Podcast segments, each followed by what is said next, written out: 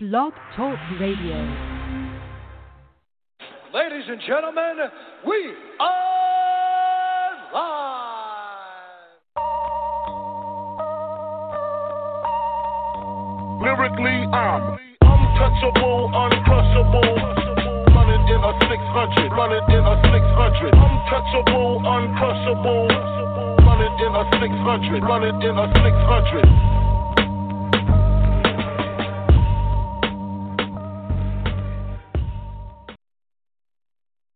Good evening, everybody, and welcome to another episode of Punch the Face Radio. I'm your host, Brandon Stubbs.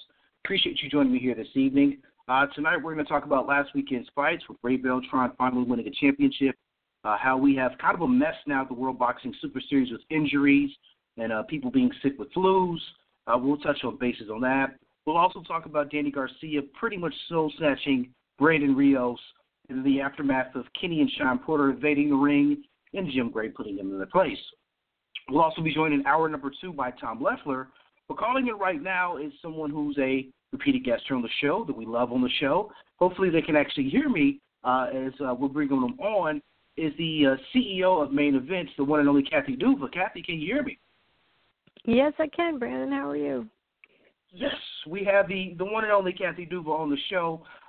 Big weekend for you next week.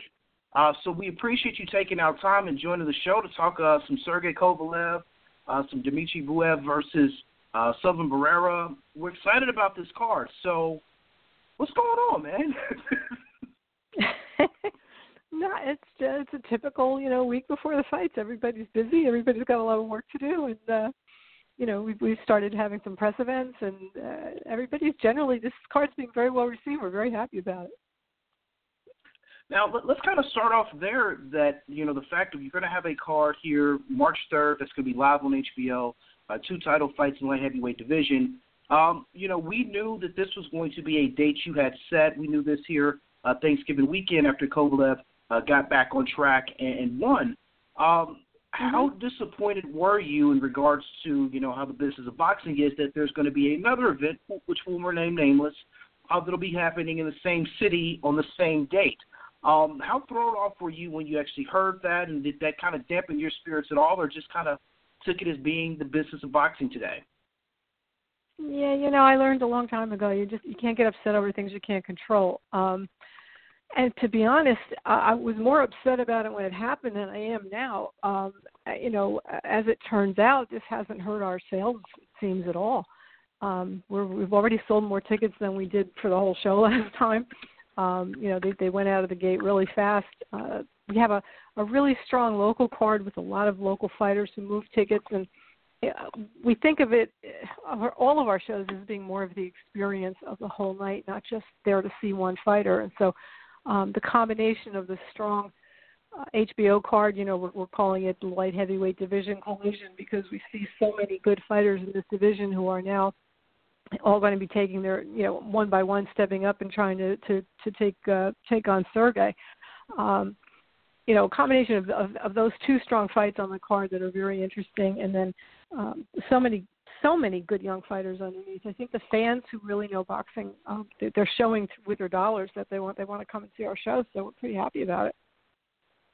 Well, that's a good deal. Now, like we said, we knew this fight was going to happen. You knew she had this date saved. Sergey Kovalev looked to be back as being the crusher when we saw him here Thanksgiving weekend. He looked to be back to his normal, confident self.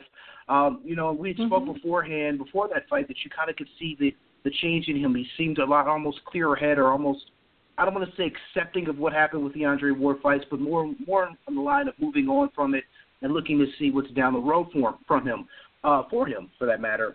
So with that being stated, are we going to see even more growth from him this time around as he set to defend his WBO championship? I hope so. He gave an interview the other day where he was talking about how his new Russian coach and he have really kind of flipped the model that he'd been operating under. He talks about how much better it is to be spoken to in his own language, how the two of them can see eye to eye so much better. It's turned out to be a good situation for him. He is You know, it's funny, again, you know, with perspective, you learn that when the worst thing in the world happens, finally, you find out that you get up the next day and you move on. And what that's, you know, is called is perspective and growth and maturity. And I think that's absolutely what happened to Sergey. You know, you're holding on to that undefeated record and you're doing, you know, everything in the world is built around about holding on to it, and then suddenly it's gone. And then, you know, you get up the next day and you say, okay, I'm still the same person. Let me see what I can do to improve. And he has. So we hope to see more crushing. You know, we're very excited. He's excited. It's always better to be active. He likes to be active. So we're really happy that our next date was so close to the last one. We hope to keep this up. Hope to keep this pace up. And as a boxing fan, too, we like seeing that because we know what Sergey Kovalev is love. And sometimes, you know, matchups just don't always work. And, you know, Andre Ward's style matchup might not have worked the greatest for him. So we're glad to see him back to being the crusher. And, you know, his next opponent here is going to be Igor Malkin. And hopefully I enunciated that correctly. You know, he's not known for his furious punching power, per se. Only 9 KOs, but, you know, he's a first-time fighting here in America, 21-1. Not, you know, decent record, solid fighter, but this is going to be his first exposure to something of this level and this stage. For me, I always kind of wondered when a fighter fights for the first time overseas, coming to America, how they react and how they adapt. So I hope for his sake he doesn't let the moment get too big for him. He doesn't get steamrolled. But he's the promoter. I know you kind of hope, hey, he gets steamrolled. But I think it's going to be an entertaining fight for the fans, too. And this is a guy who earned his shot. Just because we haven't seen him here doesn't mean that he didn't earn it. He is the kind of fighter that most guys try to avoid. He's a boxer and he's a southpaw. And, you know, these are difficult problems for most fighters to solve. Sergey has stepped up time and again and taken on guys like that. And as you see, you know, you mentioned Ward, not having the best style for him, nor did Isaac Chalimba, nor did Cedric Agnew. You know, there's a whole list of guys that Sergey's fought who are not, you know, your ideal opponent is going to just stand in front of you. This guy's not going to just stand in front of him, but he earned his shot. As Sergey says, you know, they're Russian. They're both Russian.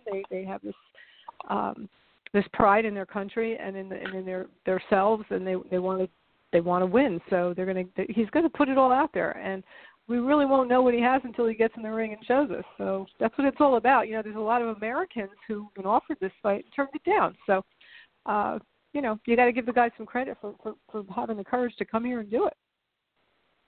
Absolutely. Now, I will say this: the fight that I'm looking most forward to, and I honestly think it's going to steal the show, Dmitry versus Sullivan. This fight, it's going to be, I think it's going to steal the show. I honestly think, and I'm going to put this out here, and I'm not just saying this because you're a guest, I think it's going to be one of those fights that it could be an early contender fight of the year. I think style matchup-wise, they match up greatly. And, you know, Barrera's going to give Dmitry his first, I think, real legitimate test, not only as a professional fighter, but obviously now as a champion. So this is something I'm looking extremely forward to. So, I mean, I got to ask you this, you know, in this regards, because, you know, we've heard Sullivan say he was offered Kovalev, but I'm glad that this fight with Dmitry got made instead of him facing Kovalev off the top. So, obviously, we have some more to follow up in regards to Sullivan, but when it comes to this matchup, how great of a matchup do you see this being come next weekend? Yeah, I think you're right, and what we got was a 50-50 fight. Let's face it, there's nobody, you know, outside of Ward who would be in a 50-50 fight with Sergey Kovalev right now. So Sullivan choosing to fight Bivol really gave us as fans the opportunity, you know, to see him test this young gun that's coming up, who everybody says is the future. And it will be a great yardstick for us to see whether or not Bivol is hype or whether he's real.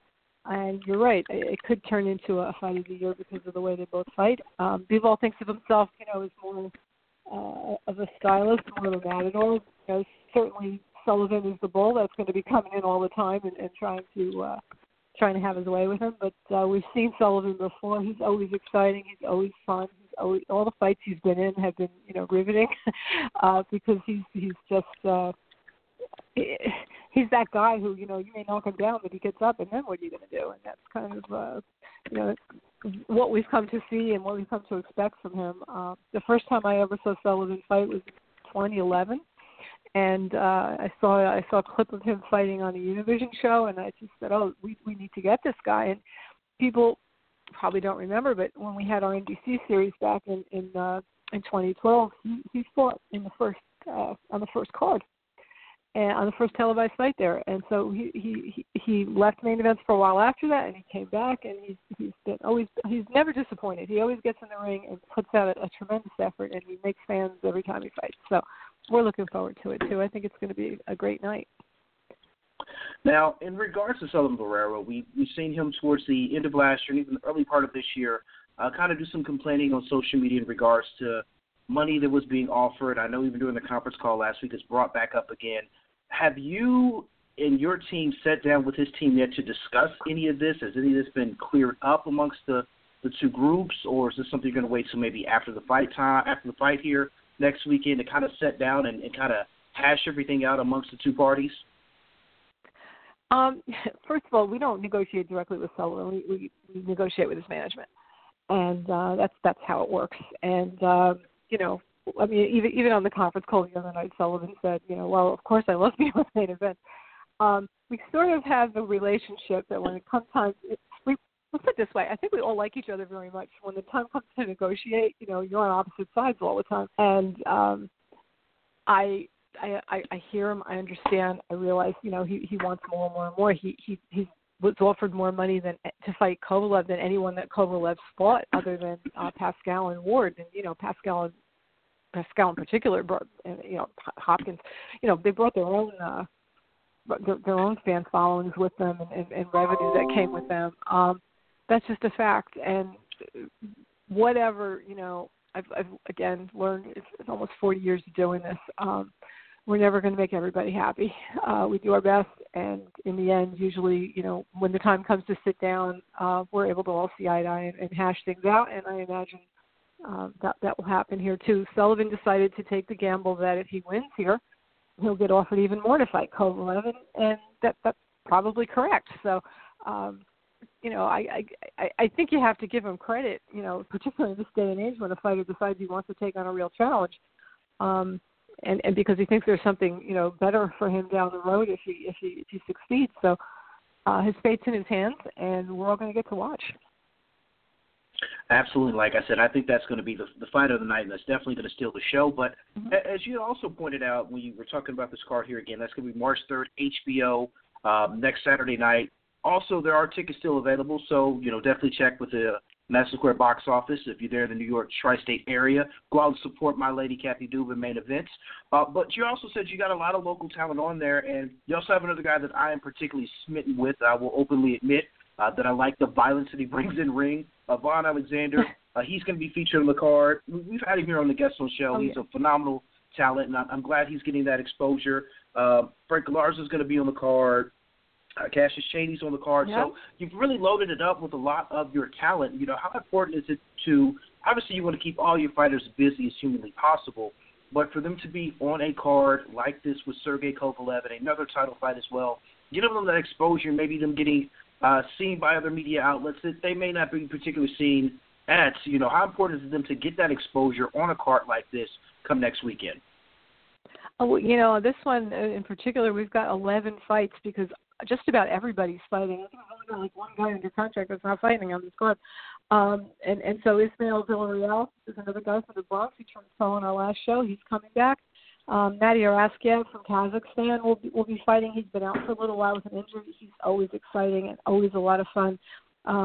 LaShawn Rodriguez, who is again from New York, and the first time I laid eyes on him, I just said, "This guy's the truth. This guy can fight. He's going to be a big star someday." He's a, you know, at this point a junior middleweight. He's 8-0 with 7 knockouts, and he talks about how he likes to knock people out, and he proves it every time.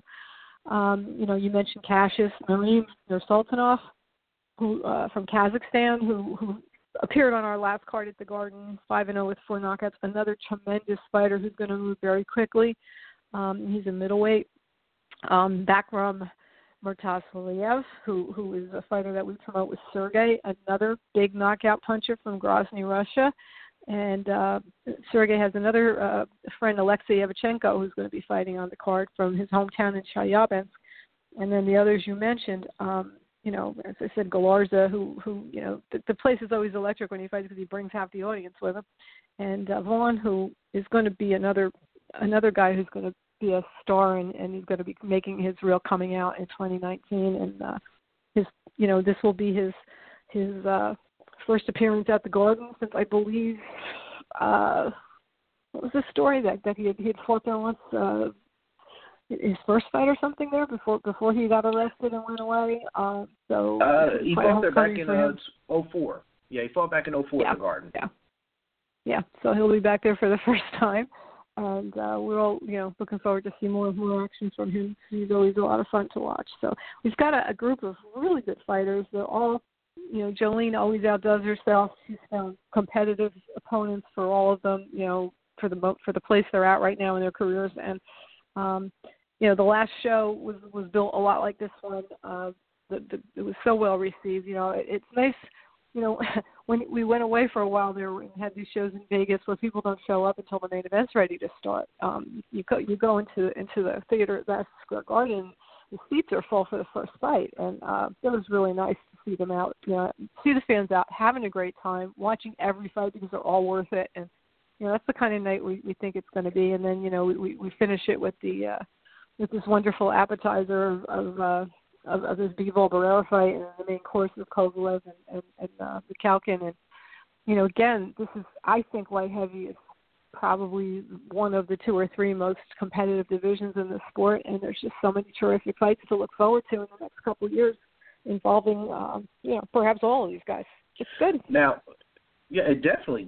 I couldn't agree more. I mean, it's glad to see that you've got, you know, like you said, pretty much all your roster going to be a part of this card, 11-fight card, so people in New York definitely get out early to see, and I couldn't agree with you more. When I'm out in Vegas, it's nothing more annoying to me. If you're spending all that money to buy a ticket to watch a fight, but you come when there's a fight and a half left, I've never understood that. Whatever, maybe I'm just cheap, or maybe I'm just a hardcore fight fan. Whatever. Well, it's terrible for the fighters. I feel so bad for them. They get all excited. They're going to be on this big world title card, you know, pay-per-view card, whatever. They're fighting in an empty room. I remember going to the Mayweather-Pacquiao fight and going and sitting in the stands with Sergey early to watch a Vasyl Lomachenko fight. We were like, it was us and the people who work for the commission. I don't think anybody else was in the room. And it's a shame. Crazy. You know, he's this, you know, masterful, beautiful fighter who's in the ring, and nobody saw him. And all of these guys from Ismail having a second pro fight, you know, all the way up to Vaughn, who's ready to, you know, on the brink of stepping up and really making a mark, and everybody in between. It's nice to see them when they're starting out and be able to say in 2 or 3 years, yeah, I saw him when he was, you know, when he was just beginning, and follow their careers. And, you know, that's to me, that's part of what makes us interesting and fun. If all I did was show up for the main event, I don't get it. I like you. I want to know, you know, I want to see all these other people, and I want them to have somebody appreciate the effort they're putting out, because the guys in the four rounders are working just as hard as the guy in the main event. And they have just as much on the line in their minds.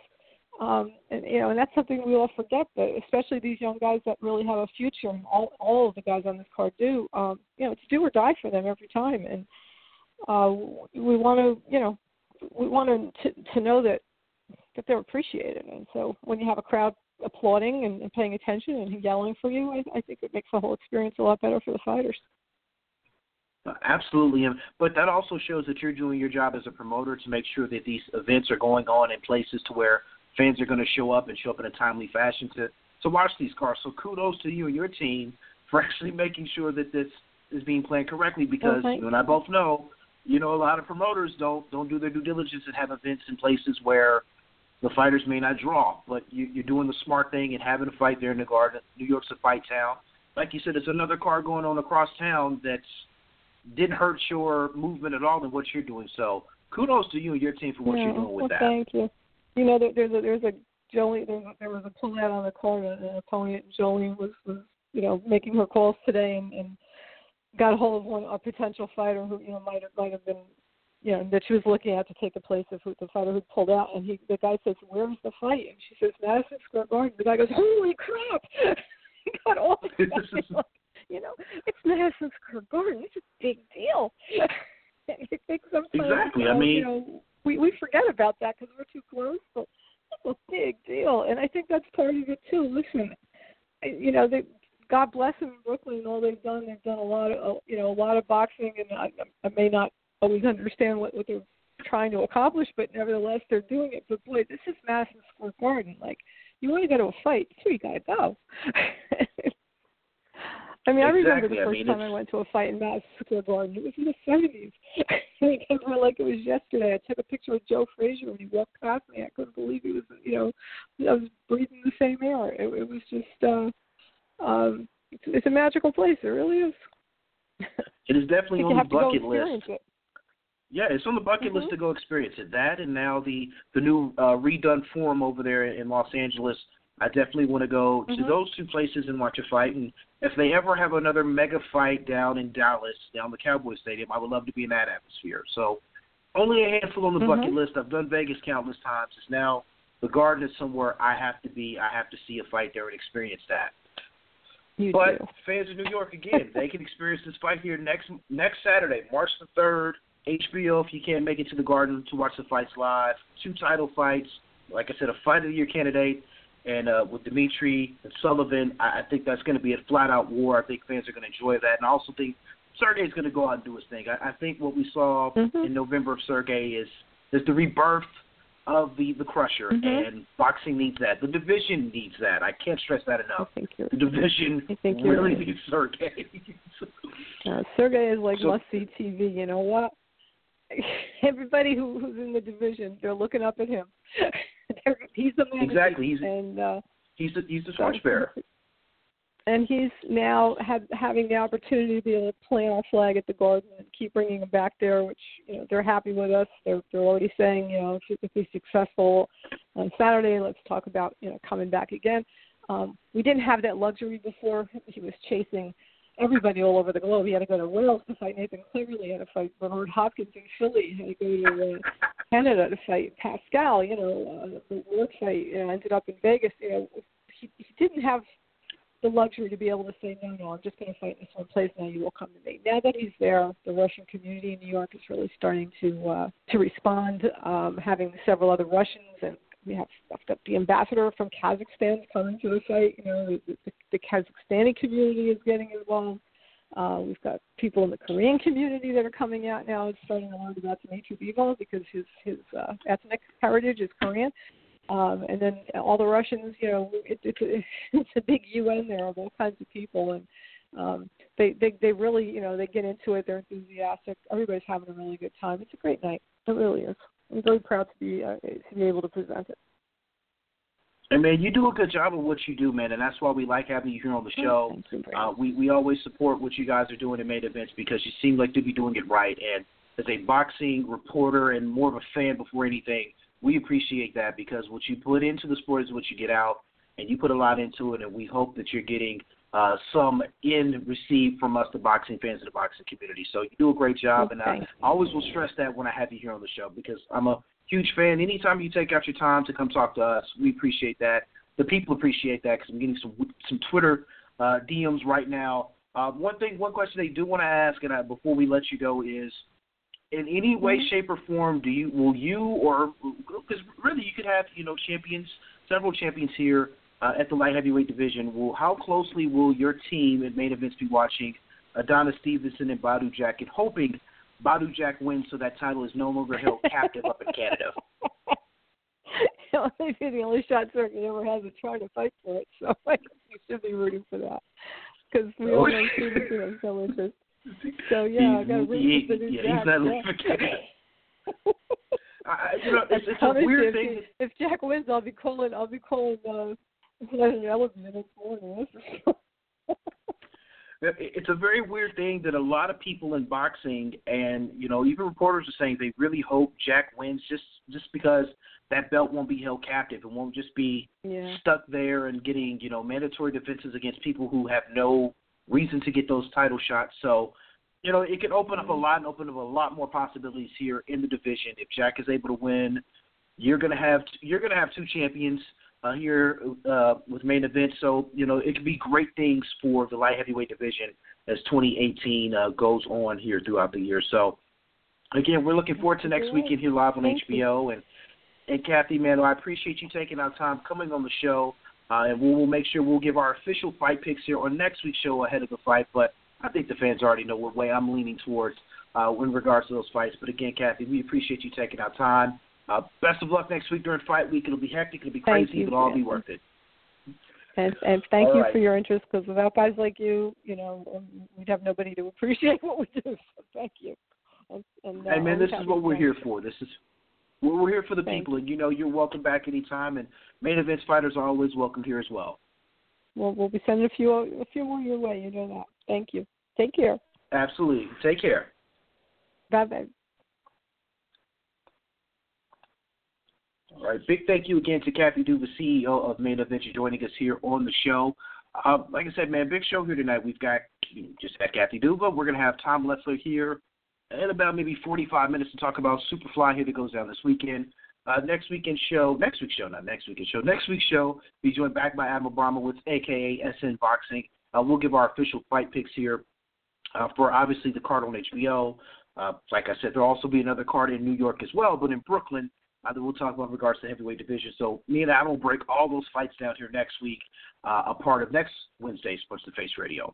But here for this week, we got a lot to get into here before Tom Loeffler joins us. Let me first start off here with Ray Beltran. We're going to kind of work in chronological order here. This past weekend on Friday night, Ray Beltran finally won a championship. Now, this is a guy who kind of got jerked when he fought Burns here, I don't know, about 4 or 5 years ago. Probably should have won, but he was over there in the UK. You know, shit happens, unfortunately. He didn't get an opportunity to win that championship when a lot of us thought he'd done enough to capture that belt. But after some issues in regards to drug tests, you know, some tough luck here and there, he finally got an opportunity to fight for a vacant title, the WBO title here this past Friday night on ESPN, part of Top Rank's deal with ESPN.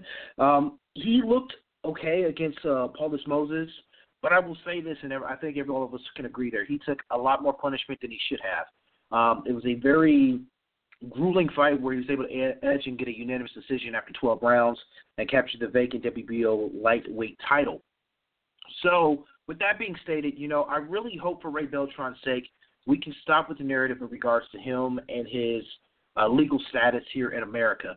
We've had a lot of issues, not a lot of issues, but a lot of talk throughout the fight card on Friday night that it was more centered around him and his green card status and whether he's going to get citizenship and work visas and all that instead of him being a fighter.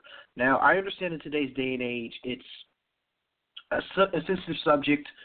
We have people, you know, immigration cracking down and all this stuff, but you know, a lot of times some of us just want to watch boxing. And this is something, unfortunately, when Ray Beltran's fights have been brought up, especially the last 2 or 3 fights, it's been kind of jammed down our throats in regards to this. And hearing Mark Kriegel constantly bring it up and talk about it throughout the actual fight itself was very much a turnoff. I really hope now that narrative can be done and we can talk about him as a champion and what he's going to do as being a champion. Now, there's already talk about him being Vasyl Lomachenko's opponent here come May. There's still issues with Lomachenko and Top Rank versus Jorge Linares and Golden Boy. There's been a lot of bickering back and forth. I have no idea where this is going to go. I don't. And as a boxing fan, I really hope Linares and Lomachenko happens, but by the sounds of it, it won't. So what we're going to get instead is we're going to get, more than likely, Beltran versus Lomachenko, because Lomachenko is going to move up in weight. Now, seeing the punishment that he took this past Friday night, I don't want to see him in the ring that quickly.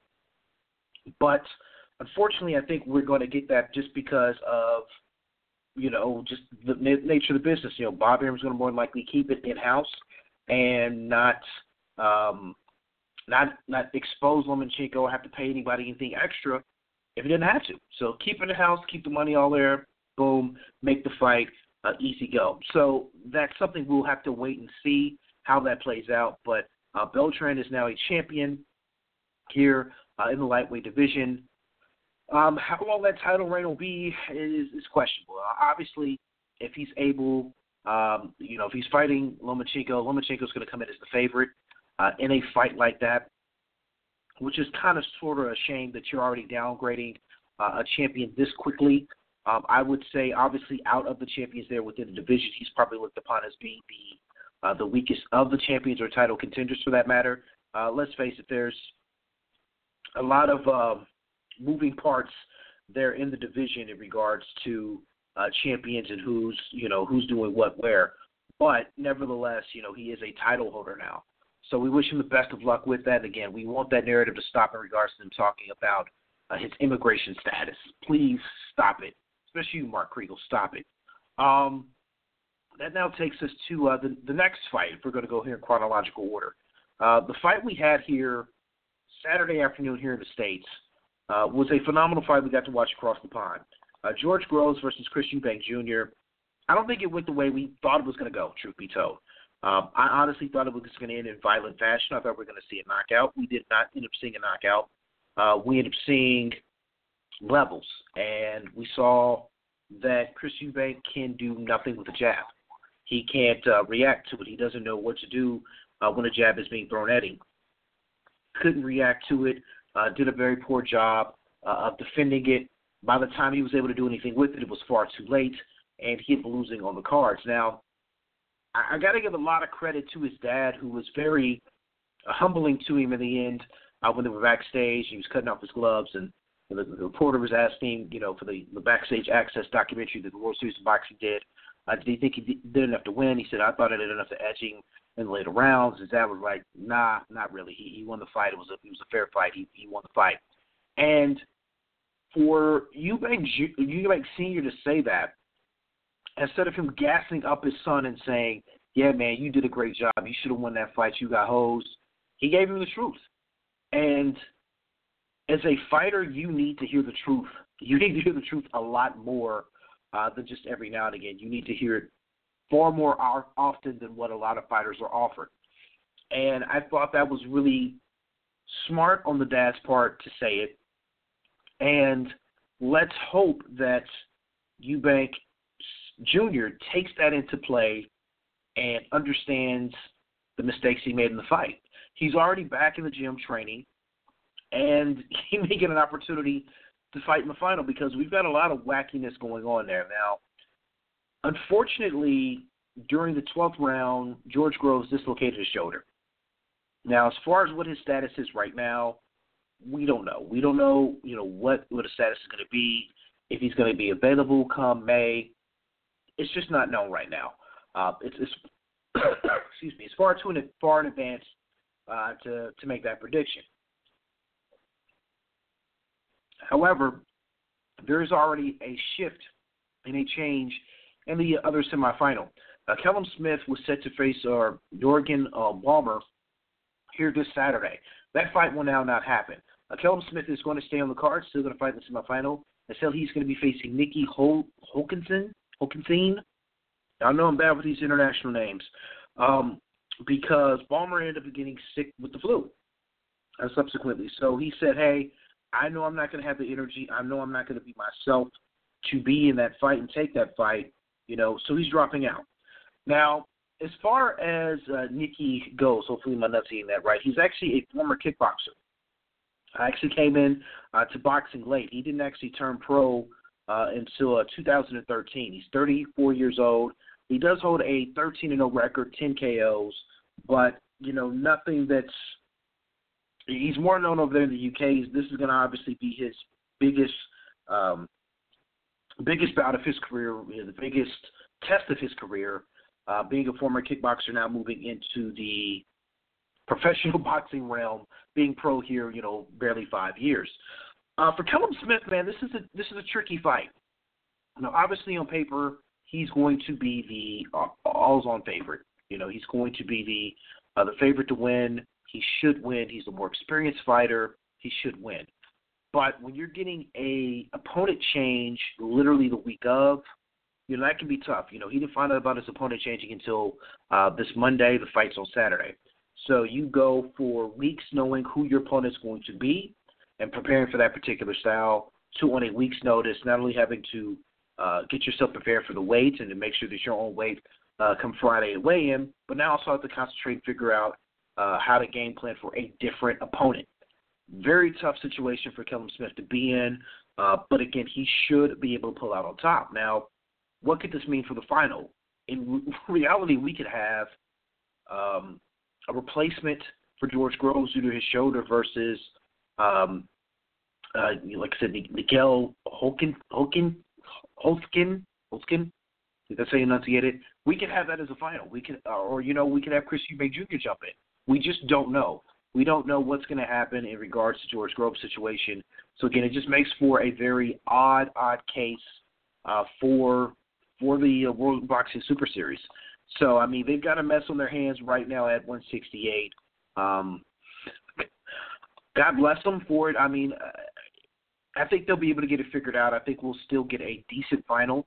It just may not be the final that we envisioned it would be. So, and people are already making the claim of saying, George Groves could just skip the final, with injury, not take it, and then, maybe go after a higher opponent or go after another one of the champions here at 168. David Benavidez is a champion. Maybe try to go after him. We got Gilberto Ramirez, also is a title holder. Maybe, try to go after one of those titles instead of, waiting around and worrying about the World Boxing Super Series.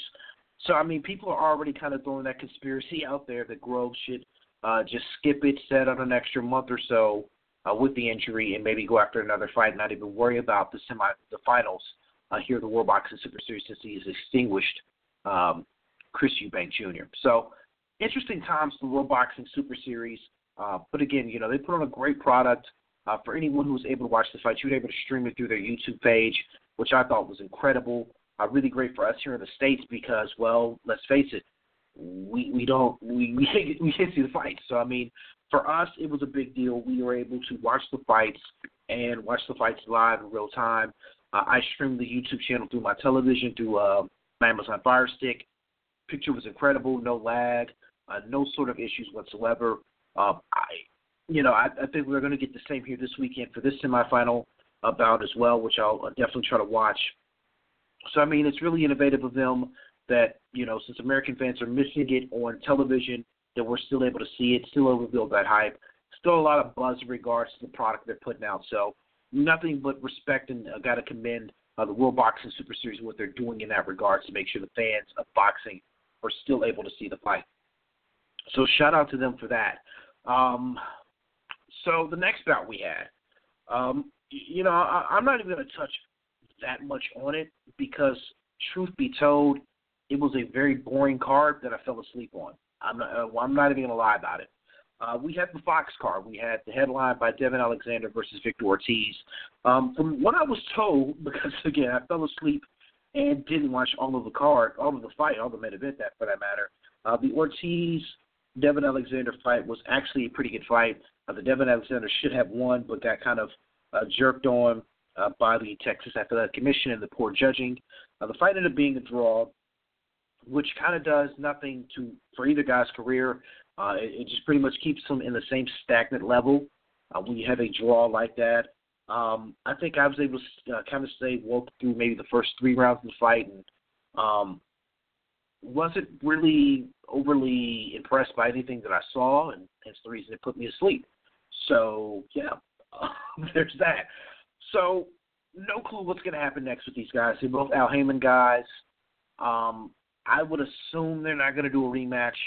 I would assume that they would maybe look to move them in different directions. I don't know, but we'll see. It's PBC, who knows. But something else that was kind of disappointing on the card as well is Caleb Plant fought against Porky Medina. Porky Medina looked shot out there. Knee brace was not moving too fluidly. Caleb Plant, won unanimous decision. It was a workmanlike performance on his part. I think what kind of turned people off about this fight, it was just the pace of it. He didn't really show enough of a killer instinct to go out and get the KO and get the finish when he had his man Herb. Some also kind of question if Caleb Plant has enough punching power to really fend off and make an impact in the middleweight division. So we'll see. It was an eliminator for him, so he is now lining himself up perfectly to get a title shot here towards the end of this year or next year. I know when he talked on the show, he's probably got one more bout he has to do in regards to that title eliminator that would make him league mandatory. So he's inching closer and closer to making that a reality for him. So from that aspect, you know, shout out to Caleb Plant for being able to do that. Also winners on the card were Austin Trout. He got back on his winning ways. He won the NS decision. Tony Harrison, stay busy fight. He won. Thomas Williams Jr. kind of got jerked on the cards against Humberto Torres. There's also women's fights they didn't air that they should have. Jennifer Hahn defeated Elizabeth Caspio. I think I see enunciated to retain her IBF women's featherweight title. So that was the Fox card. Now, one beef that we did have the Fox card, which I was awake to witness this, is they had a four-rounder fight that came on, and forgive me if I can't remember who was actually fighting. It was a swing bout that they decided to air before the main event. So Caleb Plant and Porky Medina started off the card, and then they had this weird bout that they aired, 35 minutes before the card was going to start on Showtime that PBC was still putting on. But, of course, the other fight they put on and aired ended up going the full distance. Now, that led me to believe, yet again, the PBC doesn't know a clue of what they're doing, and the product they're putting out on Fox is just really horrifically bad. But, again, I digress. I don't work for them, whatever. So the pacing of the card was really poor, a bad job on their part doing that. But, again, it's PBC. It is what it is. We have that happen from time to time when you have PBC cards that come on. So there's that. So whatever. So that was that card there. Like I said, fell asleep. It sounds like I missed much of anything. Then the next card, the final finale of the weekend, was on Showtime out there in Las Vegas. That was promoted by Mayweather Promotions. It was a headline card featuring Danny Garcia versus Brandon Rios. Then we also had another championship fight where David Benavidez had his rematch against Ronald Gravel. Let's kind of start there with Benavidez. Benavidez is definitely one of these fighters that we have to keep in mind. He's still so young. He's I think he's not even 21 now, barely 21, 20-0, 17 KOs, and he is now won his WBC Super Middleweight Championship and now has defended it for the first time. This time, it was a lot more convincing unanimous decision. Garal was, God bless him. The guy was tough. He stayed in there. He's willing to trade, willing to fight, but just was completely outgunned. And you could tell it was a huge difference between this fight and the first fight because Benavidez is steadily improving. This kid is steadily getting better. At age 21, these kind of things are going to happen. He's going to only grow and get better as a fighter. And the sky's the limit for the kid. And the thing is that should really scare and worry people is he's kind of growing still into his body. Again, 21 years of age. He's already a champion. He's growing into his body. This is a guy in a couple of years who will be, obviously I think he's going to try his best to unify 168, but I can see him giving a lot of people problems at 175, maybe in another year or two, but I want to see him do more and face other champions here at 168 before we go that far. It's coming to that point. It's coming to that point of, he's going to be one of these guys that you're going to have to keep an eye on at 168 and 175. He's definitely a highly entertaining fighter to watch, and we just saw his growth. Now, unfortunately for him, he did have some hand issues in the fight, kept on going. How long that'll keep him out, we'll have to kind of wait and see. But I believe we'll probably see him again sometime in the summer. But, hey, great fighter to watch. Was really impressed by David Benavidez. So shout out to him and what he's got going there at 168. Now, also on the card, and I'd be remiss if I didn't remember this one, and it definitely opened up the Showtime card was Udonis Ugas knocking out Ray Robinson. If you haven't seen the highlight of it, beautiful knockout by Ugas. And, you know, he's 20-3 right now, but more importantly, he's kind of gotten on a roll. He's showing that he is now – he's got some momentum behind him, and I think he's going to give a lot of fighters at 147 issues. Now, I know people are going to look at that record and say, but he's already lost 3 fights. Well, you know, he's lost some fights, true enough. He's in lower weight classes. He seems to be a little bit more at home at 147. You know, he's calling out Errol Spence Jr. when fighters don't want to fight Errol Spence Jr. And, you know, there's that. You know, you've got guys who don't want to fight other fighters. He's interested. He's wanting to do that fight. He's wanting to take that fight. So kudos to him, because you have far too many guys who just don't want to take the fights. They don't want to do it. So kudos to him. Big win here this past weekend against Ray Robinson, knocking him out. And, again, that leads us to the finale of the weekend in regards to fights. Danny Garcia versus Brandon Rios. Now, we all knew looking at this fight on paper that it was a – clear mismatch. It was a fight that made little to no sense to any of us. We didn't really get why the fight was happening, why this was something that was being talked about. More importantly, that I was really confused on was why in the world was this a WBC title eliminator? I understand from Danny Garcia's aspect, you know, he's a former champion. You know, he's last time he fought, he was actually, you know, trying to unify the belts and lost his WBC title. So I got it from his aspect. The Brandon Rios part I didn't get, and that's no disrespect to Brandon, but he's only had one fight after being out, I think, 2 years or so. Didn't really understand how he could be in a title eliminator, but, you know, it is what it is. It's WBC. They don't ever make any sense. I think we all understand it and acknowledge that here in boxing. But to Brandon Rios' credit, you know, he hung in there. He fought valiantly, in the fight, and he just – it's one of those things to where he just didn't have it, and he didn't have enough punching power at 147 to keep Danny Garcia off of him. He landed some shots. You know, you could definitely tell where he touched up Danny. He definitely landed some shots and got his thing in, but – you know, it was not to the extent of where he did enough to really stop Danny Garcia from coming forward. And it was Danny Garcia was able to knock him out in the ninth round. You know, kudos to Brandon Rios for getting up from the count, but even more to the ref who said, no, you just don't have it, and didn't want to have him go back out there and suffer another hit. But he got up, and we've seen lesser fighters not get up. We know what kind of fighter Brandon Rios is. This guy's blood, sweat, and tears. He goes out, he fights hard.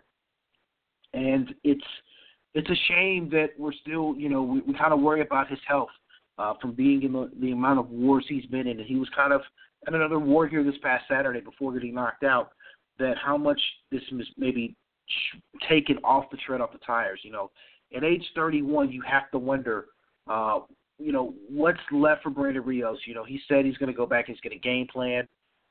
He's definitely going to go back and go back to the drawing board.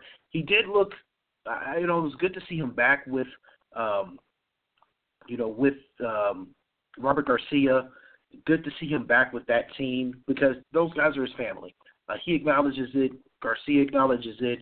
It's good to see Mikey Garcia back there with him. You know, when we had Brandon on the show, he said Mikey Garcia is the hardest puncher he's ever faced in ring or in sparring. And, you know, it's good to see that family environment back around him. We just hope for Brandon Rios' sake he doesn't continue to go out and suffer any more unneeded punishment in ring. But he's a grown man. We know this guy has a set of brass balls on him that we can never question. This guy is one of the toughest fighters you will ever come across in life. So, to Brandon Rios, man, salute to you. Best of luck going forward. But, you know, I just don't want to see you take much more punishment in ring than you need to. However, there's always a however to all of that. There is now no reason whatsoever Brandon Rios versus Victor Ortiz should not happen. There's nothing stopping this fight from happening. They're both Hangman fighters. There's no reason whatsoever why we should see these two fight. Let's face it, what other choices do they have? Victor Ortiz has had a draw with Devin Alexander. I don't think that's going to be anything fans are going to be clamoring for. If they can find Devin Alexander another fight, even more of an elevated fight, I think he would be willing to move on. You know, Brandon Rios is coming off of a knockout loss. While his name still has drawing power, it's, you know, kind of clear that he may not be able to truly contend with the top fighters at 147. And that's a weight that he's going to be more comfortable with than instead of fighting at 130, instead of fighting at 140. So 147 is going to be his home remaining part of his career. Why not make this fight? They don't like each other. There's beef from years of them being amateurs back in the days when they lived in Kansas. You know, make the fight. I think this is a fight that even still with both these gentlemen coming off losses, that boxing fans will set, pay, and watch. I personally, and I said this jokingly, but I honestly God mean it. If you want to put this fight on pay-per-view, I would probably give you at least $35. If you put it on pay-per-view right now, $34.99, I'm going to buy it. If you say $45 in HD, I may consider it at that point. This is a fight I would want to see because I think it would be extremely violent. Somebody's going to get worked, and it would settle this long-running beef between these two gentlemen. So I hope it happens. We'll see. But, you know, until then, we kind of got to sit on our hands and see what happens with both fighters going forward. Then that brings us to what happened after the fight. Now, let me first start off by saying anyone who listens to the show knows or follow me on Twitter knows. Again, if you're not following me on Twitter, you're listening to the show for the first time, Brandon P2TF. That's Brandon P2TF, as always, the number two. Folks who know me know I'm not the biggest of all advocates for Shawn Porter. I personally think he's kind of a weirdo. Probably insane that he'll never come on the show, which I don't really want him as a guest anyway, but that's neither here nor there. I've always said, you know, someone who smiles as much as he does, something's got to be wrong with him. This weekend he wasn't smiling as much. Very frustrated guy. So let's kind of break down what we saw happen, and then we'll break down the audio. So, you know, after the fight, after Danny Garcia wins, he's about to get interviewed by Jim Gray. Shawn Porter is there. Now, early in the evening, Shawn Porter had crashed Keith Thurman while Keith Thurman was backstage giving a Q&A to boxing reporters. He was back there. He was back there talking about his return or lack thereof. We'll diss him another day in regards to that because he really gave no answers. But, you know, Shawn Porter decided to go back there and crash the event. So after that was done, you know, he comes out to the fight, watches the main event, and decides to crash in ring with Danny Garcia as Danny Garcia is attempting to give his post-fight interview. So here's that. Amir Khan, Lucas Matisse. You think it's your You're from Ohio, boy. You're not from Vegas. Backyard. Been here, live here, work here, train here, live here. I bleed here. I come spy your ass and beat your ass for free. No, we ain't trying to spy. We're trying to make some money. I come spy your ass. We're trying to do it for everybody. I meet you at your gym. I meet you on your gym. I meet you on your gym on Monday. Hold on, John. John, this is Danny's night. Hold on, John. Wait. Hold on. Billy in the house. We don't back down from nobody. Hold on. We can take it in the street if you want to. We can take it in the street. Hold on. Sean, Sean, you had your shot. It's his night. This is Danny Garcia show. Fuck out of here. Well, as Danny Garcia said, it's the Danny Garcia show. Now, I've never been big on in-ring confrontations. I think it's too pro wrestler-like. I find it to be extremely cheesy across the board. I don't like it. Don't like it, can't appreciate it, none of it, don't like it. Don't want it a part of boxing. It can lead to too many weird things can happen when you get combustible parts in ring. And when you're talking about grown men who punch each other in the face for a living, you can really get wild. Now, as you heard Jim Gray said, you had your turn. You know, he also told them get out of the ring and told them they were unprofessional, which is all true. It's all facts. You know, the relationship in – I don't know, just Kenny Porter and Shawn Porter are just two weirdos to me. Now, I'm surprised Kenny let Shawn out late night on a Saturday night to go out to a public event. Well, obviously he let him out because he had to be right beside him. That in itself I find to be extremely weird. You know, you have a fighter who's – he's the fighter. The dad is the trainer. You know, let Shawn Porter live. I don't think this is really his – Shawn Porter's demeanor per se. I don't know if this is the guy that we're seeing that we have presented to us on Saturday night. But, you know, if this is something your dad's putting you up to help push and get a big fight, it's not working. The buying public is not believing it. And it's a shame that, you know, this is what he's kind of been reduced to, that this is what you're seeing out of Shawn Porter right now is the quote-unquote heel version, to use a wrestling term, the bad guy version of Shawn Porter. Now, I completely understand his frustration with not getting a big fight and feeling like, you know, Keith Thurman's ducking him. But on the same token, you have a promoter. You know, and like Keith Thurman said, we were both promoted by Al. You got to call Al. But that's the problem there, that they have to call Al. You know, you have to put the pressure on the promoter. You're the fighter. You're the commodity. You're the product. If they don't have you as a product to sell to these networks, nobody's going to make money. And I fault Shawn Porter in that regards because he should be taking this beef up with the powers that be in PBC and Al Heyman. He needs to be taking it to them, being frustrated with them, saying, I need a big fight. I need to fight so-and-so. Now, if these said fighters turn those fights down, that's another story.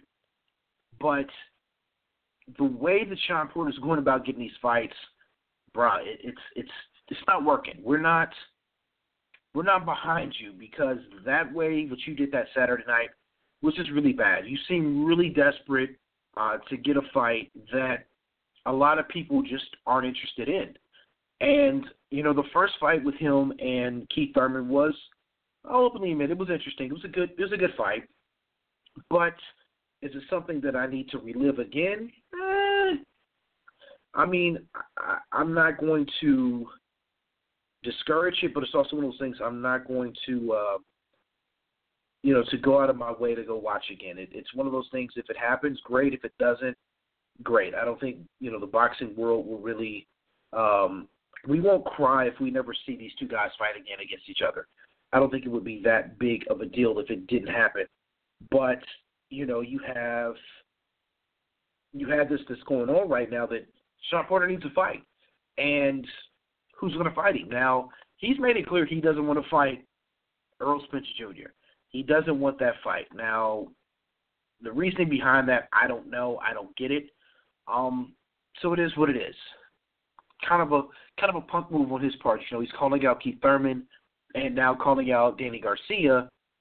But, you know, Errol Spence is going to need an opponent here when he fights later this summer, you know, when he's going to be fighting down in Dallas. You know, why not jump in there and get that fight? But he seems more focused on getting a piece of either Danny Garcia or Keith Thurman. I don't get it. So we put the Question of the Face radio poll up. And the question was fairly simple. After the events here on Saturday night, which opponent do you want to see Shawn Porter face next? And the options were Keith Thurman, Errol Spence Jr., or Danny Garcia, or the fourth option is you had no interest in Shawn Porter. The voting was kind of strange. The poll is still up right now on Twitter, so just go to my Twitter page, BrandonP2TF. Initially, it was extremely even. Initially, it was 20% for each fighter and then 40% for no interest. But then the numbers kind of got a little bit askew. So the numbers right now are standing as this. Only 7% of boxing fans have any interest in seeing the rematch with Keith Thurman, which to me is a very telltale sign of what people think of both Shawn Porter and Keith Thurman. They're neither one of these guys are particularly loved or liked right now by the boxing public. Unfortunately, it just is what it is. So there's that. So 7% for Keith Thurman. Another strange number here that I thought, only 27% for Errol Spence Jr. Now, we all love Errol Spence Jr. One would think we want to see that fight, but styles make fights. We don't know if that fight style-wise would be aesthetically pleasing given Shawn Porter's particular style. But, you know, it could be interesting because Porter lost to the guy, Kell Brook, who lost to Errol Spence. You know, so they had that goal between. They had that gauge against each other. One lost to Brook, one beat Brook. You know, why not face each other? But only 27% of the fight fans want to see that fight. But then in a tie, 33% of the fight fans want to see him face Danny Garcia. Another 33% want to see him have no interest in him. It's kind of a strange dynamic that, you know, either fans want to see you fight somebody or have no interest in you at all. You know, when you have a third of the vote saying they have no interest in you at all, that's not a good number. A third of the fight fans got turned off by what you did here on Saturday night. So with that being said, I got to do this. It'll play. Come on.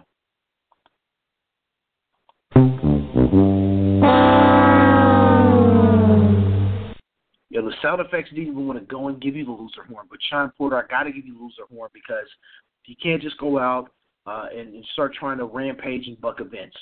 You can't be running up on fighters backstage, interrupting their press conference. The man literally pulled up a chair and sat next to Keith Thurman while Keith Thurman was talking to the public, and it pretty much starts into Keith Thurman and Shawn Porter doing a Q&A against one another, which was very, very strange to see. It was entertaining to see, but just very strange. And speaking of Keith Thurman, I can't let him completely off the hook either. We don't know when he's going. We know he's going to be fighting again. We know he's got a date, but we don't know who he's going to be facing at this juncture.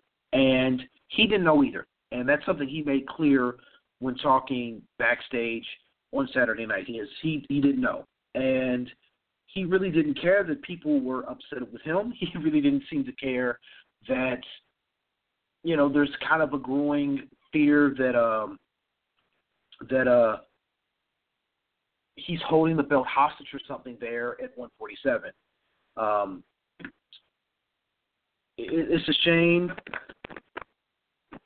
Hang on, I'm actually confirming, making sure Tom is still going to come on. But it's a shame that, you know, a guy that was once the hunter has become the hunted, and he just has no interest in it.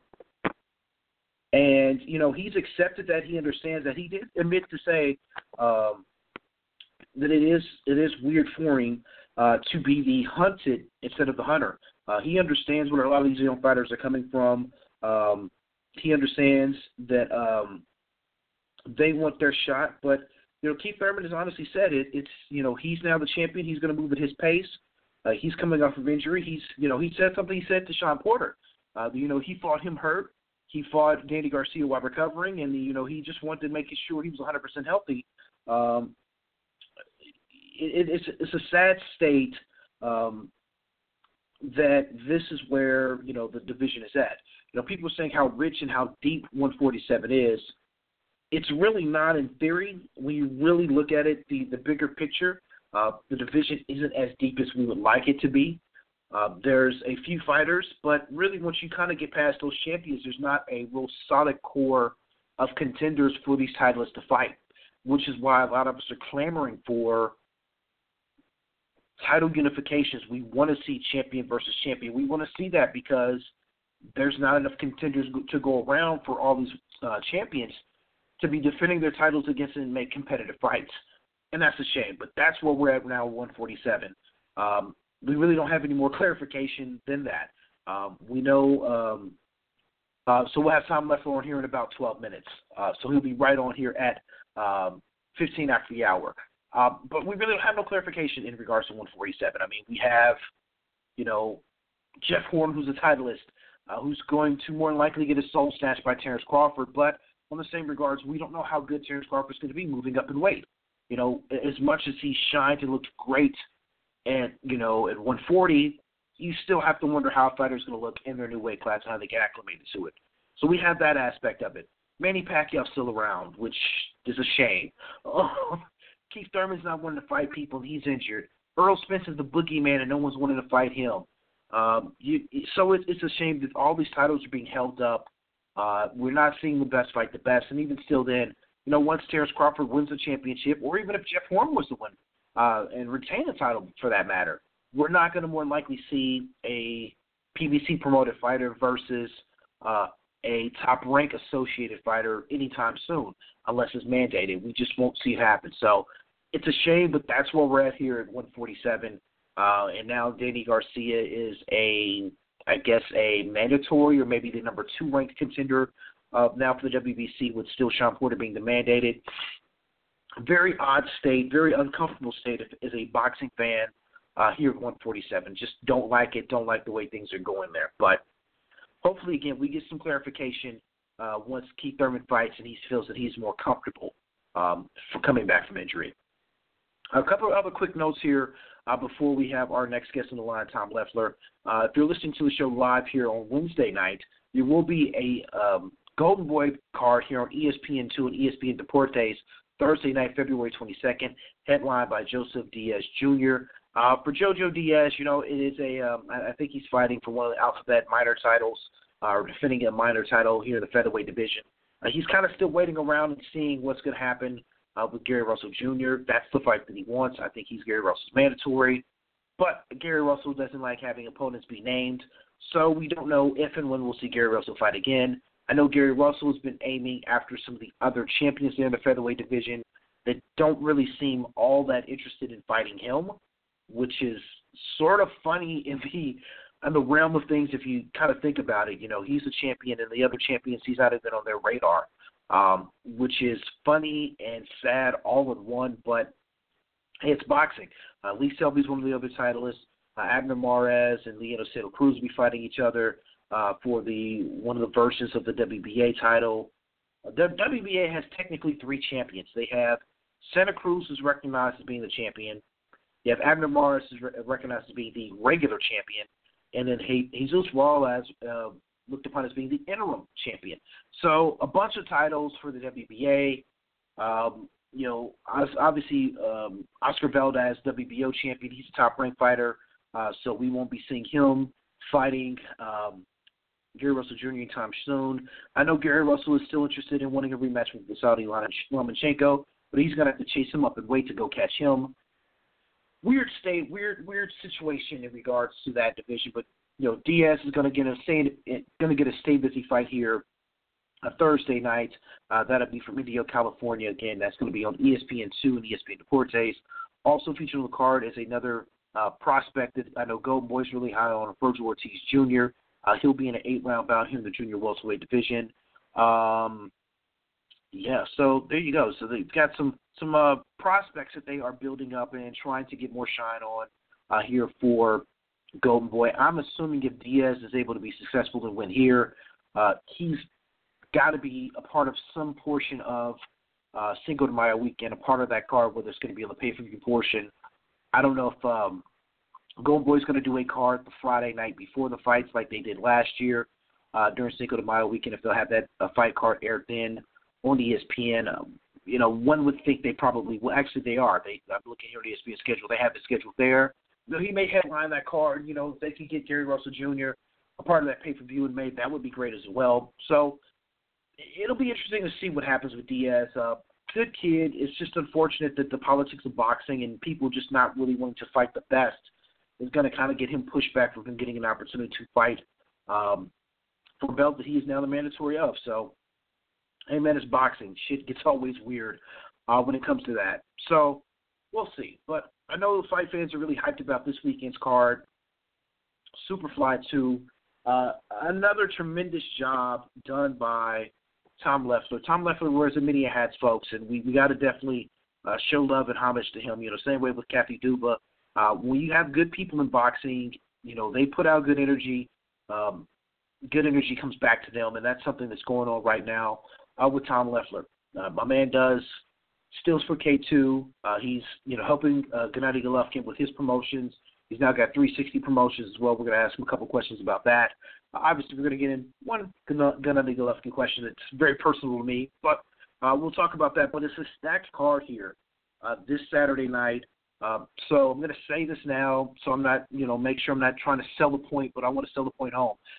If you're in the Inglewood area there in Los Angeles, California, I can't stress this part enough.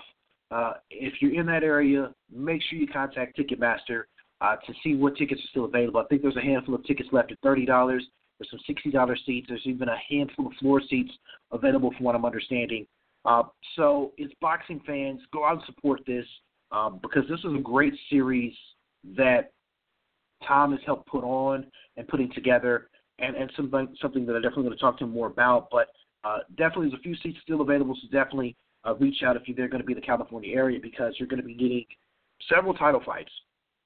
So I'm going to practice the name before he comes on. So we've got the main event of Sor Rungvisai versus Juan Francisco Estrada. That's going to be for the WBC strap. Also featured on the card is pretty much a title eliminator for the winner of the Rungvisai Estrada fight, Carlos Cuadras versus McWilliams Arroyo. They're fighting for WBC silver title. So in essence, they're going to be fighting to get a crack at the winner of the main event. You also have Donnie Nietes versus Juan Carlos Reveco. That's going to be for IBF strap. So those are the three fights you're going to get on the actual televised portion of Superfly on HBO this Saturday. And then I know I'm going to mess up the Hawaiian Punch, man. Hawaiian Punch, he's going to be fighting for a WBA title. That'll be airing on Ring TV. So ringtv.com is actually going to be streaming some of the preliminary fights. So big weekend here on HBO.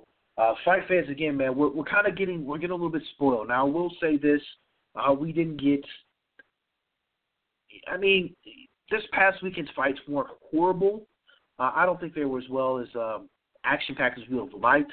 I will say, the Groves Eubank Jr. fight was competitive when it was clearly a fight that Groves was controlling and winning. The Fox card was awful. Let's call it what it is. And then, we had the two good knockouts on Showtime. So, it's good to see that we're still getting steady boxing. And then, like I said, we got fights this weekend here with Superfly 2. Next weekend, we have the aforementioned Sergey Kovalev card on HBO, two title fights there. And then we have the heavyweight championship fight in Brooklyn that'll be on Showtime. So we got that coming up next weekend. So a lot of boxing in a short amount of time. But we like that. This is what helps keep the sport hot. And then also that same weekend, Kell Brook will be making his return, fighting at 154. So that'll be interesting to see. So we'll also talk about that on next week's show with Admiral Bromowitz. So a lot of boxing, a lot of interesting parts. I am really interested to see Adam's take next week on Kell Brook moving up to 154. We'll see how that works out for him going forward, but.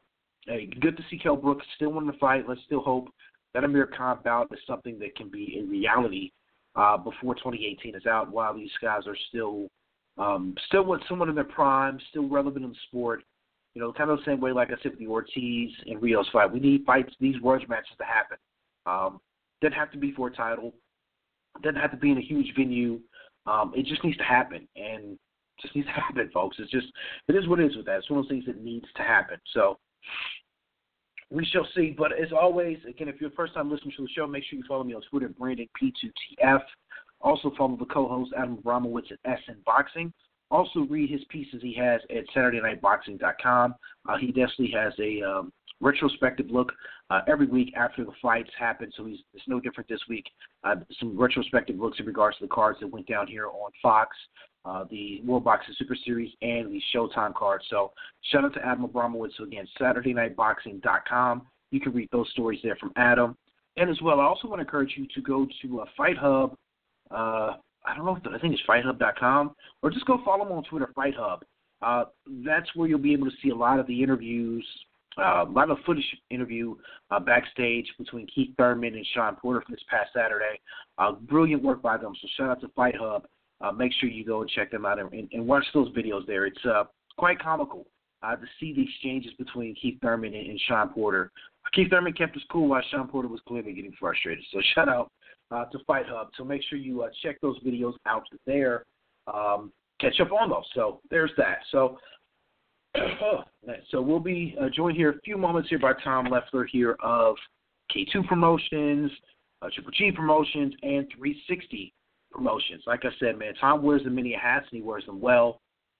Busy, one of the busier men here in boxing, so we appreciate him taking out the time here during Fight Week to talk Superfly 2 here with us. So he'll be joining us here in a mere seconds. We'll also try to get some calls in here after we have Tom Loeffler on the show. So we'll try to get those in before we're in the program tonight. I had a couple of DMs wanting to know if they can call in. So we'll try to get some calls in here after we have Tom on. So I know some boxing fans have a couple of things they want to get off their chest. So we'll try to get some calls in here a little bit later before we end the program tonight. So, yeah. So that's what we got going as we await Tom calling in. So, yeah. All right. So, so, like I said, we got that here this weekend. We have fights here on Thursday night on ESPN. Then we have the cards here on Saturday. No, unfortunately, nothing here this Friday on any platforms here in the States. I do think there is some boxing internationally. Maybe on, I think there's a card on BNTV that not everyone actually has that network. I don't have it a part of my cable package, so unfortunately for fight fans, I don't know what to tell you here for Friday night. Go out, go watch Black Panther, go catch a movie of some sorts, but I don't believe there's any card on Friday that comes on regular television. I think there's a card on Telemundo. Jonathan Gonzalez. Another flyweight. Sullivan Barrera actually fighting in Kissimmee, Florida on Telemundo on Friday. That's interesting. So, yeah, maybe if you do, check your local cable satellite provider to see if you have Telemundo to watch that fight. I don't believe I have that, but that's something I will try to check out. We talk flyweights. Gonzalez is still a relevant guy, I believe, there in the division. So it will be interesting to see if he picks up a win and kind of gets himself back in the mix here in regards to when we say flyweights and talk about all these guys that able to come on. So right now we will be joined here in mere moments. Just got another text here. Tom is going to be joining us here literally seconds from now to talk Superfly 2 here on Press the Face Radio. Again, and make sure if you're the first-time listener, you're subscribing on on iTunes. Just search Punch the number to the face. Also, Stitcher Radio, Punch to the Face. Subscribe, therefore, you never miss an episode. You never miss some of these interviews we have with some of the top names and movers and shakers in boxing. Tonight's no different, man. We're in here with two big dogs in boxing. We start off the show with Kathy Duva of Main Events. We're closing the night here with Tom Loeffler of 360 Promotions, K2, Triple G. You know what he's a part of. So, we're trying our best here at Punch the Face Radio to bring you the voices of boxing that you want to hear. And like I said, tonight's no different. You get to hear my voice all the time, too, so make sure you're subscribing if you're a first-time listener. Again, iTunes, Punch the Face Radio on iTunes, also the same on Stitcher, for my Android users who don't have Apple iTunes podcast. So, yeah. So, this is what we do. We do know we got a couple of Roy Jones Jr. Promoted fighters who will join the show in April. Obviously, Adam Abramowitz will be on here next week. No clue really after that. March is wide open, so March is going to be a fun month for us here on the show. We're lining up some things to do, some giveaways. We're also lining up some things in regards to Cinco de Mayo weekend. Now, Cinco de Mayo weekend can be very fun for boxing fans. So there's something that I am cooking up in regards to Punch the Face Radio this year for Cinco de Mayo, and it's going to be associated with Canelo Triple G Part 2, but it's going to depend on where the fight is at. I can't stress that part enough. So in the coming weeks, we're going to get more details on what we're going to have going on here with Punch the Face Radio and Cinco de Mayo weekend to enhance your boxing experience and the show experience.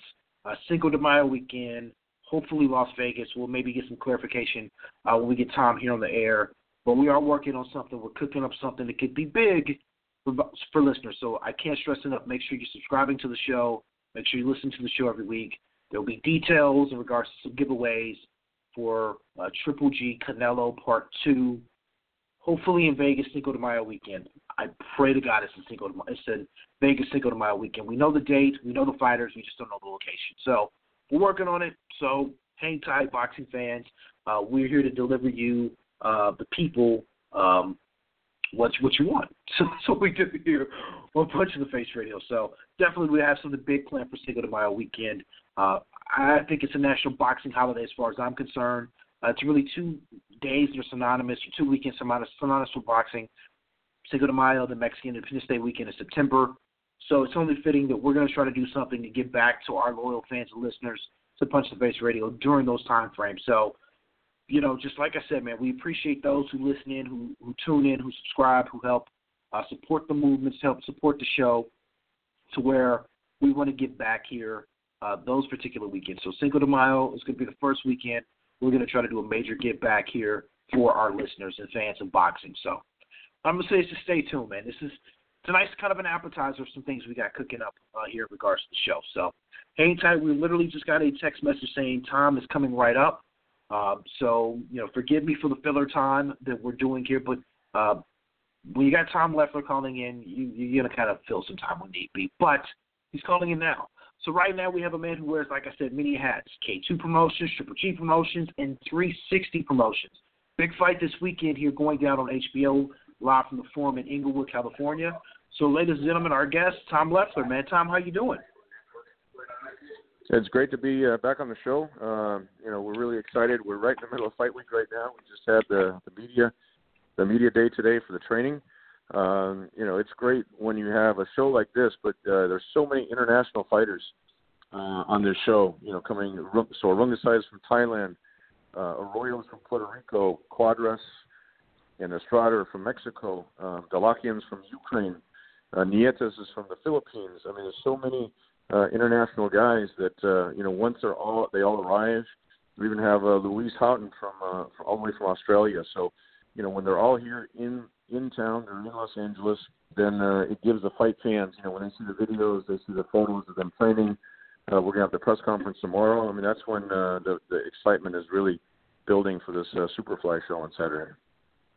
Well, I know boxing fans, you know, via social media have been saying, you know, the last couple of weeks, they are hyped, they are ready for this card. For you, you know, how surprised are you that, you know, boxing fans who we all know can be extremely fickle have taken to these smaller weight class fighters, and these guys are now even major stars here in America?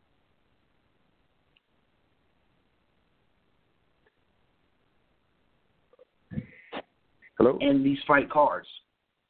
Oh. It was breaking up a little bit, but I think I heard most of the question. You know, the fight fans are just reacting to the quality of this show and the quality of the matchups. You know, it's no secret formula for boxing fans. You know, if you put on a good quality product, you put on world championship caliber fights and fighters that are willing to fight each other, you know, at the top of their divisions, and you price it reasonably. I mean, we have $30 tickets for the Forum in the lower bowl. These aren't seats way up in the rafters. These are lower bowl seats for $30. I mean, this is what the fight fans respond to. We should break the attendance that we set for the Superfly 1, you know, which was driven by Chocolatito, who had a great fan following, and in a way, you know, that was his debut. And you know, I was sitting down with Peter Nelson at HBO, saying, you know, how are we going to outdo ourselves for the first Superfly show, since you know, we don't really have, you know, the machine, the popularity that Chocolatito had become. And, you know, when we were able to put on 3 world title fights and put on, you know, Cuadras versus Arroyo for the silver title, I mean, that's what the fans have responded to. And you know, since Chocolatito opened the door on HBO and really in the United States to put the spotlight on these lighter divisions, you know, it really brings back the heyday of boxing at the Forum, when Chiquita Gonzalez fought Michael Carbajal. And this is really kind of a throwback show to all those great cards that the Forum had put on in those days, and that's what the fans are looking forward to. Fully agree. I got to say that I really believe a fight that I think is going to maybe steal the show is for the IBF strap, Donnie Nietes versus Juan Carlos Reveco. I think it's a fight that has the potential to be the fight of the night. It's definitely going to be one of those I think is going to get a lot of eyes on it. you know, when you're putting together a card that has so many different fighters from so many different parts of the world, you know, how difficult is it to work with various different promoters to get everybody to agree to come together for another massive card like this, you know, come Saturday night? You know, I'll tell you, Brandon, it's I have a good relationship with all the promoters that are on the show. If you offer a reasonable amount of money and the exposure, naturally the hook is, you know, they get the exposure of being on HBO.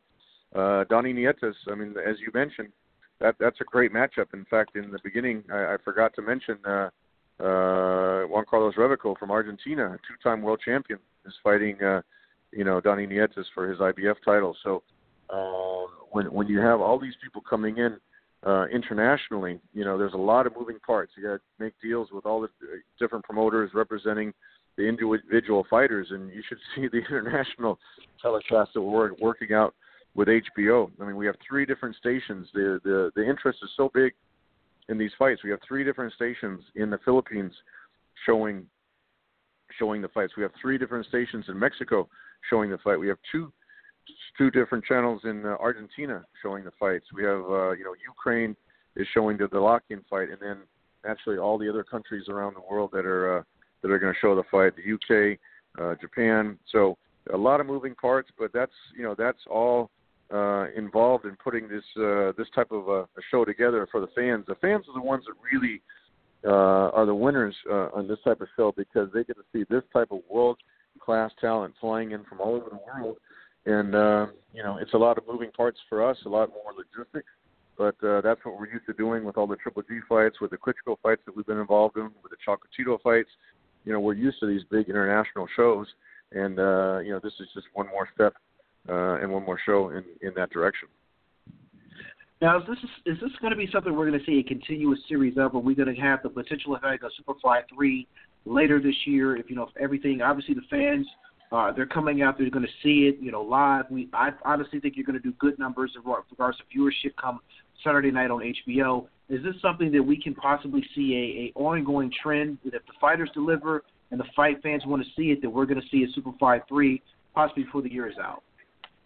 Well, I sure hope so. You know, the first Superfly show was tremendously successful. This one, you know, based on the ticket sales, usually you can judge ratings, you know, television ratings based on the ticket sale demand. And you know, these ticket sales that right now they're pacing to outsell the first Superfly show. So that means that the HBO rating should be strong. And whenever you can get a great crowd, you know, and strong TV ratings, there's no reason why HBO shouldn't continue it. But, you know, I'll definitely be pushing HBO and Peter Nelson, if everything goes successfully, to try to do another show. And the great thing is, as I mentioned, you know, these guys are willing to fight each other. You got Rungvisai fighting Estrada, which are clearly, now that Inoue moved up, clearly the number one and number two guys in the division. I mean, you'll never see that, or not never, but you don't see that right now in the welterweight division. You don't see it in the heavyweight division. You know, it's but in the flyweight division, super flyweight division, they're willing to fight each other because they know they don't get a lot of opportunities like this. Even Nietes and Reveco, I mean, those are two top five guys in the flyweight division fighting each other. So, you know, the fans, the boxing fans, recognize the quality of talent on this show, especially the Hispanic fans in the city of Los Angeles and Southern California. You know, this is a treat for them, seeing Cuadras versus Arroyo, you know, that classic Mexico versus Puerto Rico matchup, and then naturally Estrada challenging Sor Rungvisai, you know, for the WBC title. If Estrada beats Sitsuket and is able to bring that WBC title back to Mexico, then, you know, he's going to be a hero down there in Mexico. And right now, Sitsuket, with that huge win over Chocolatito in September, he's a national hero in Thailand. So we have a big Thai community here in Los Angeles. They're going to be out. You know, this will really be one of those soccer atmospheres where everyone's going to have a lot of flags from all the international countries. And, you know, I really predict, Brandon, my prediction is out of those four fights, I think we could see at least two candidates for Fight of the Year just from this one show alone. Agreed. We also want to make sure the fans know that they're going to be able to see the preliminary card that's going to have a title fight on it itself at Ring TV. So make sure you go watch Ring TV before the card starts on HBO, because you're going to be able to see a WBA title fight there as well. Brian Beloria versus Artem Dalakian. Dalakian is an undefeated fighter from Ukraine. You know, I have a little bit of experience with Ukrainian fighters, having worked with both the Klitschko brothers, you know, during their championship reign. So, you know, they have a tremendous amateur program in Ukraine. He's challenging for the vacant WBA title. And actually, Brian Beloria is a fan favorite out here in Los Angeles. If he wins, he'll be a five-time world champion. So there's a lot on the line for Brian Beloria. And this card is so full top to bottom that, you know, the HBO triple header, that's definitely an HBO caliber fight. But because we have the HBO triple header, as you mentioned, that's going to be on ringtv.com. That's probably the best matchup that we've seen so far on Ring TV. I mean, we have a great working relationship with them, with Doug Fisher, the editor over there at Ring Magazine, and David Tetro, you know, who runs Ring TV. So we're excited that the fans not only get to see the Valoria versus the Dalakian fight, but all the undercard fights. So they're going to stream on ringtv.com. So that's a treat for the fighters, you know, to get the exposure from the forum that aren't going to be on the HBO triple header, and really for the fans to see the preliminary fights from the forum. Now, like I said, man, you wear a lot of hats. You know, we've got this card here this weekend, but you're also going to have your first card here with 360 Promotions, to where, you know, you're going to have your first show come March. This all 360 Promotions. You know, what is your envision for that going forward? I know that's going to be kind of a club or house show to kind of help, you know, build and grow young fighters. But, you know, what was your envision when you said, you know what, I want to start this, I want to run this 360? What was the envision with that? You know, the vision is I had so many fighters contacting me, you know, wanting to work. They saw the success we've had with Triple G, with the Klitschko brothers, with Chocolatito, you know, all these fighters who have really risen to the top of the sport of boxing. And we really didn't have the platforms. We were doing the big shows, but we weren't doing that many fights, maybe three or four, you know, big shows a year. But, you know, with this series that we're starting, it's going to be an LA-based series, and we'll make the official announcement on Friday. But it will be March 27th will be the first show, and this will allow me to sign more fighters, develop more talent, and then to reach that level where they can reach the HBO stage and display their talent. And that's what we're excited about. All right, now I have to get you out of here on a few Triple G questions because the fans would kill me if I didn't ask this. Now, can't have a conversation without talking about Triple G, right? Yeah. So we now know there's going to be the date is set. We know who his opponent's going to be. It's going to be the rematch.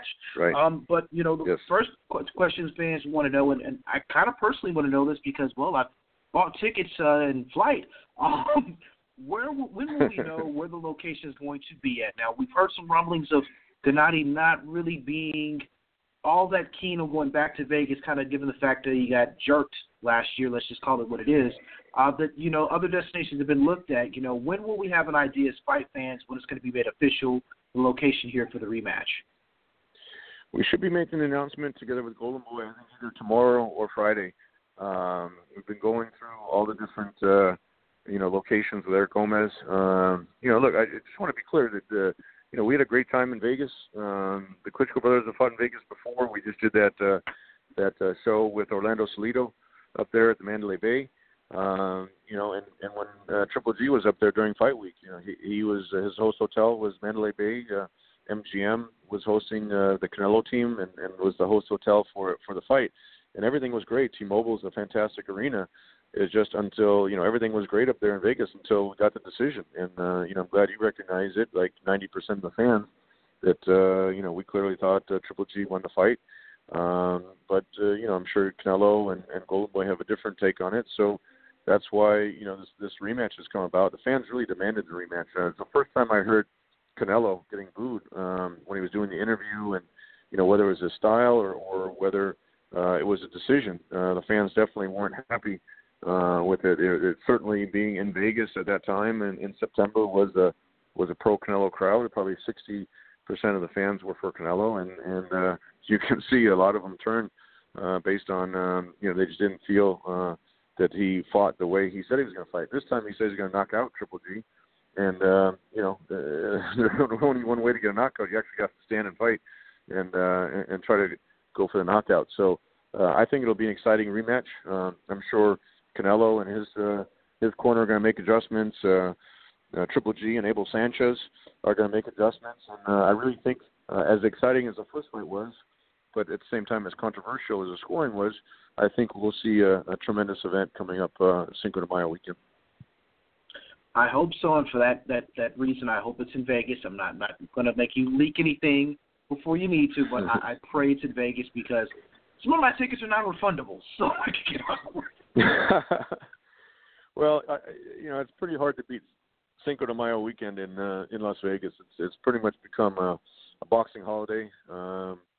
So, we'll see, how that official announcement goes. But, for these big fights, I know Madison Square Garden, they've definitely put in a huge offer. They've actually put in an offer that exceeded the gate that we generated the first fight. If you can imagine, we did the third highest gate in boxing history, and that's with two non-American fighters. That's with Triple G from Kazakhstan, Canelo from Mexico, and it's the third highest gate. That's behind Floyd and Pacquiao and Floyd and Conor McGregor. So when you have that kind of a mix and that type of an excitement, it's hard to beat Vegas, although, like I said, MSG put together an offer that actually beat, that gate. So, it's not easy making a decision, but, we're just going to finalize it with Golden Boy, and hopefully by tomorrow or Friday we'll have the official announcement for you.